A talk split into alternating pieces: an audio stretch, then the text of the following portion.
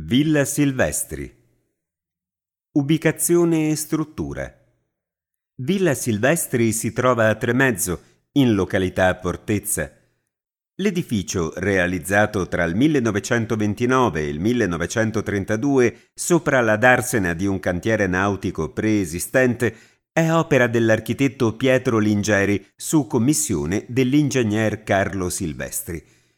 Lingeri orientò l'edificio in modo da garantire sia alla zona giorno che al giardino la vista del paesaggio e del lago. Il garage, i locali di servizio e la serra vennero invece disposti lungo il fronte adiacente la strada. Gli esterni.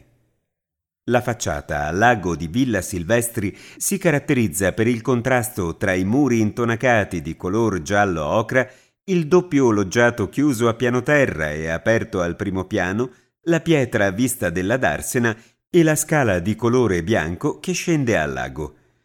Le finiture esterne presentano diverse colorazioni studiate nei toni adatti a sottolineare le sporgenze degli elementi architettonici. Per i serramenti, le balaustre e i parapetti metallici, Lingeri scelse il color rosso vermiglio. Gli interni. Al primo piano si trovano il soggiorno, i vani accessori, uno studio con la vetrata ad angolo ed il grande salone comunicante con una veranda. Una imponente scala con gradini in pietra, illuminata dalla luce che filtra da un lucernario, conduce al piano superiore, composto da quattro camere da letto e due bagni. Le pareti interne sono dipinte nelle tonalità del rosa salmone, arancio pallido, giallo chiaro e grigio azzurro. Per gli arredi, in parte integrati con le murature, Lingeri abbinò le tinte scure del legno ai tessuti colorati.